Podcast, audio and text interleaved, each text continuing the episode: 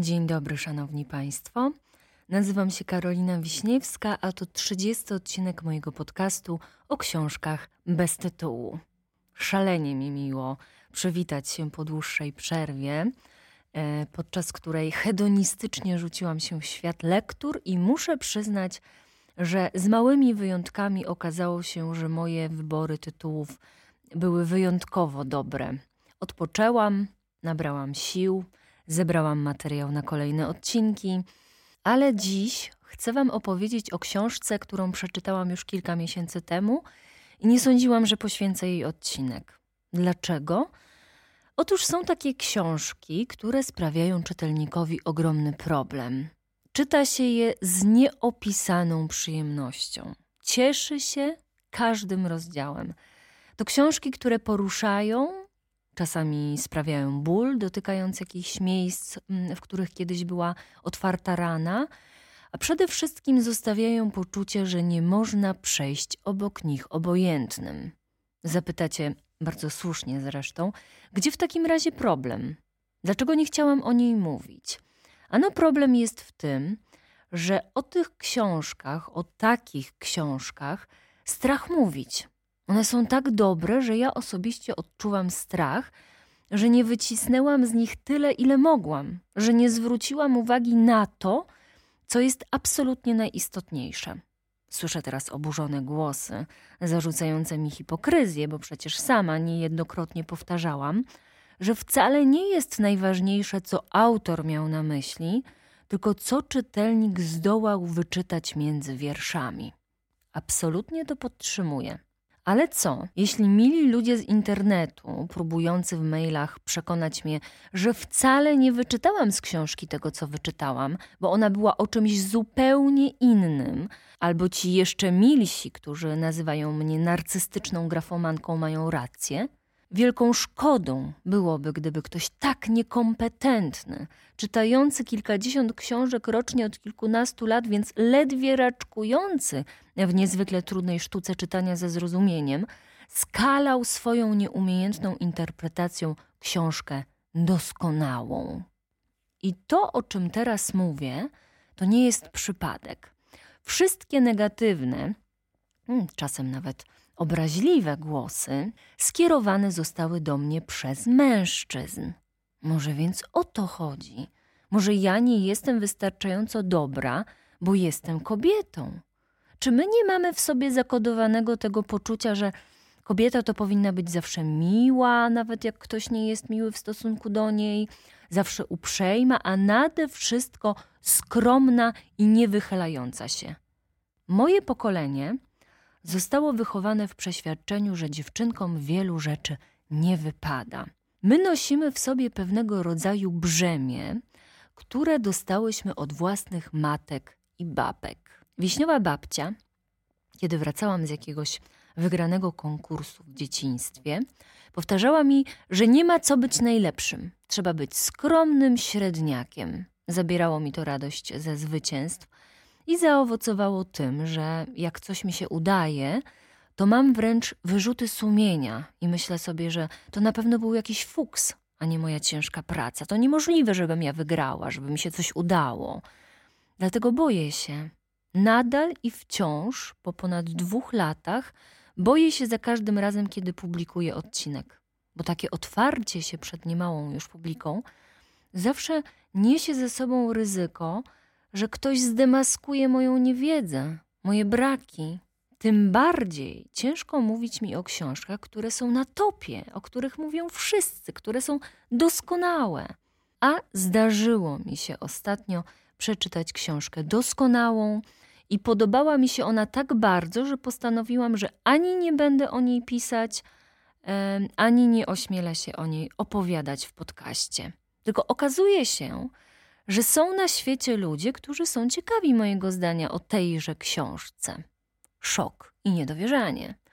Przy jakimś 7. albo 8. pytaniu, co myślę o tejże książce, poddałam się. Dziś będzie o Chłopkach, które wyszły spod pióra Joanny Kuciel-Frydryszak, której książki miałam już okazję czytać, więc wiedziałam, że popeliny nie będzie. Ale to nie było tak, że zobaczyłam nazwisko i za pewnik przyjęłam, że będzie mi się podobało. Nie, nie, absolutnie. Ja miałam swoje oczekiwania i biorąc pod uwagę, że pochodzę z chłopskiej rodziny, z czego jestem dumna, te oczekiwania były wysokie. Tym bardziej byłam poruszona i wzruszona, kiedy okazało się, że oto trzymam w ręku majstersztyk. Na początku pomyślałam, że to będzie taka podróż do dzieciństwa, że między stronami znajdę zapach świeżo skoszonej trawy, smak ciepłego mleka, usłyszę śpiew ptaków, których nazw nie znałam i poczuję pod palcami pieczenie od pokrzyw. Słowem, wrócę do dzieciństwa na wsi. Nie tylko do tego, co sama doświadczyłam, ale też do licznych opowieści mojej babci i nie tylko babci. Bo ja ciągle gdzieś w rozmowach z bliskimi przywołuję dawne czasy i proszę ich, żeby opowiadali mi o ludziach, wydarzeniach i miejscach, które ja pamiętać nie mam prawa. Nastawiłam się więc na sielankę. Tymczasem podczas lektury, kiedy przemierzałam przez kolejne rozdziały, zrozumiałam, jak wiele rzeczy po prostu wypierałam. Wracały do mnie jakieś słowa, strzępki rozmów, które usłyszałam jako dziecko. Wszystkie elementy zaczęły łączyć się jak w układance. Bo niby Frydryszak pisze o realiach kobiet na wsi sprzed ponad 100 lat, ale proces wykorzeniania tych licznych patologii, nie boję się użyć takiego potężnego słowa, trwał wiele, wiele lat. Nie jestem nawet pewna, czy się skończył. Ale wracając do książki, przez kilka ostatnich miesięcy zdaje się, że wszyscy powiedzieli już o niej wszystko. O biedzie, o morderczej pracy, o przeznaczeniu kobiet do rodzenia dzieci, o śmiertelności i braku poszanowania, o tęsknocie i szukaniu lepszego życia, nawet wbrew woli rodziców. Co można dodać? Wiele opinii o chłopkach zaczynało się od tego, że to książka szokująca. Mnie nie szokowała, bo tak jak powiedziałam, słuchając historii mojej babci, czy nawet wspomnień rodziców, byłam w pewnym sensie oswojona. Nigdy jednak jako dziecko nie zatrzymywałam się dłużej nad tymi historiami. To ta książka dopiero była moim zapalnikiem. No tak, słyszałam, że ten to miał 3 żony i każda umierała w połogu, więc brał czym prędzej następną. Tak, wiem, że tamta w ciąży rano zaczęła kopać ziemniaki, w południe poszła urodzić, a wieczorem była z powrotem na polu. A ta kolejna skończyła tylko 3 klasy, a potem musiała zostać w domu i pasać krowy. W chłopkach nie ma historii z mchu i paproci. Najlepszym posunięciem, na jakie mogła zdecydować się autorka, było oddanie głosu tym kobietom. To właśnie one, które drżały, czy dobrze wyjdą za mąż, martwiły się o posag, pracowały ponad swoje siły, marzyły o edukacji, czy nawet buntowały się, najrzetelniej mogą przedstawić swoją rzeczywistość. Ten głos jest ważny. Być może przyczyni się do położenia kresu temu romantyzowaniu wsi. Nie naprawi przyszłości, ale może wyjaśni nam postępowanie tamtego pokolenia. Słowa i czyny, których nie potrafiliśmy pojąć. Być może rozjaśni nam jakieś przekazywane z pokolenia na pokolenie braki. No ale jak można dać komuś coś, czego samemu się nie dostało? Jak można winić kogoś, że narzeka kiedy mąż, kiedy ślub, kiedy dzieci, jeśli sam był wychowany w przeświadczeniu, że to jedyny miernik sukcesu kobiety? Nie wiem, może znowu przeczytam o sobie wiele cierpkich słów, ale ja właśnie oprócz po prostu historii znoju kobiet przełomu XIX i XX wieku widzę podniesienie jakiejś kurtyny, opadnięcie klapek z oczu. Dla mnie książka, nie tylko chłopki, każda książka, to nie tylko historia w niej pokazana. To przede wszystkim emocje, które ta książka wzbudza w czytelnikach. Chłopki to jest pozycja obowiązkowa dla każdego. Mam wrażenie, że czego Kuciel-Frydryszak się nie dotknie, to wychodzi złoto. Ta książka jest ukłonem, jest uhonorowaniem. Jak chłopka to gorsza? A przyjrzyj się uważnie, przez co musiała w swoim życiu przejść. Z iloma przeciwnościami się zmierzyć. Dziś mamy swobodę. Próbuje nam się ją ograniczać, ale tak, mamy swobodę. Jesteśmy w mniejszym lub większym stopniu decyzyjne. Możemy pobierać edukację, podróżować, mieszkać same, mieć własne biznesy. Chłopka miała pracować, rodzić dzieci i przytakiwać. Nawet krowa miała większą wartość. Przeraźliwie to smutne, ale trzeba o tym mówić. Mamy obowiązek o tym mówić. Te kobiety na to zasłużyły i te współczesne kobiety też na to zasłużyły. Za każdym razem, jak poczują się lekceważone ze względu na płeć, za każdym razem, jak ktoś usiłuje je wykorzystać, a kiedy spotyka się z odmową, lży i pomawia, za każdym razem, kiedy traktuje w taki sposób, że rośnie w ich poczucie niewystarczalności, powinny mówić głośno i wyraźnie o tym, że to nie jest w porządku.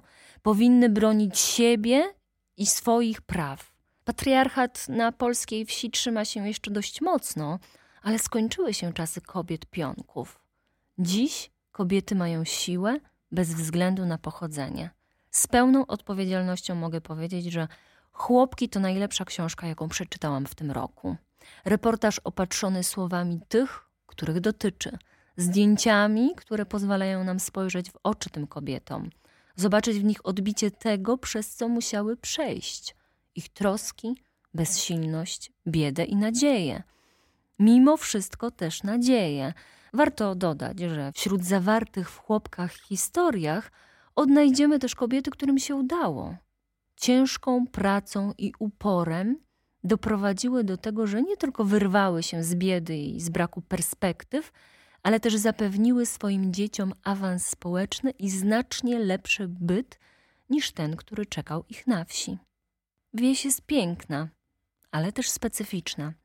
I chociaż po 20 latach człowiek zapomina o tych wszystkich bąblach na dłoniach, o podrapanych na rżyzku łydkach, o tej pracy w upale i zimnych porankach bez centralnego ogrzewania, to pewne rzeczy zostają w człowieku na zawsze, bez romantyzowania.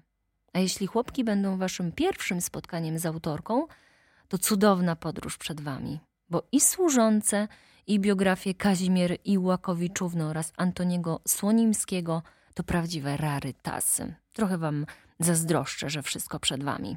Hej, dziewczyny, kibicuję wam mocno, bez względu na to, jakiego pochodzenia jesteście. Chłopakom też kibicuję, ale jako dziewczyna wiem, że jesteśmy trochę delikatniejsze i trochę więcej spraw bierzemy do serca i poświęcamy im stanowczo zbyt wiele czasu. Bądźcie sobą, nie bójcie się mieć własnego zdania. Jak trzeba, to o nie walczcie, nie bacząc na dobre wychowanie. Ostatnio w jakiejś książce przeczytałam, że jak ktoś zrobi ci coś złego, to ty też zrób mu coś złego, tylko trochę mniej. A jak ktoś zrobi ci coś dobrego, to ty zrób mu też coś dobrego, tylko trochę bardziej. Nie dajcie sobie wmawiać, że wasze opinie, wasze postrzeganie świata czy wasze decyzje są gorsze, bo wasze właśnie. Nikt nie przeżyje za was życia. Szkoda czasu na przejmowanie się ludźmi, którzy roszczą sobie prawo do podważania każdego waszego działania, którzy chorobliwie wręcz czekają na wasze potknięcie, żeby z satysfakcją je wytknąć. Nie jesteśmy na tym świecie, żeby być idealnymi, tylko żeby być szczęśliwymi i żyć w zgodzie ze sobą. Na koniec dnia to ty masz spojrzeć w lustro i czuć się dobrze z tym, co tam zobaczysz. Zabrzmiałam jak tani coach, a zupełnie nie zamierzałam. Tym bardziej, że chciałabym potrafić bez mrugnięcia okiem powiedzieć, że bez trudu stosuję te zasady. Nie jest tak, bo jesteśmy zbiorem słów, gestów i ludzi, których spotykamy na swojej drodze i niektóre rzeczy odciskają piętno na dłużej. Ale staram się i robię postępy i wam też życzę postępów. Może, droga dziewczyno po drugiej stronie, napiszesz mi maila na kontakt@karowiśniewska.pl i tak dla odmiany pochwalisz się, co ostatnio ci się udało, z czego jesteś dumna albo o co teraz walczysz. Będzie mi super miło przeczytać coś takiego. Czuj się zachęcona. Tymczasem ściskam w pasie i oczywiście życzę wszystkiego najlepszego.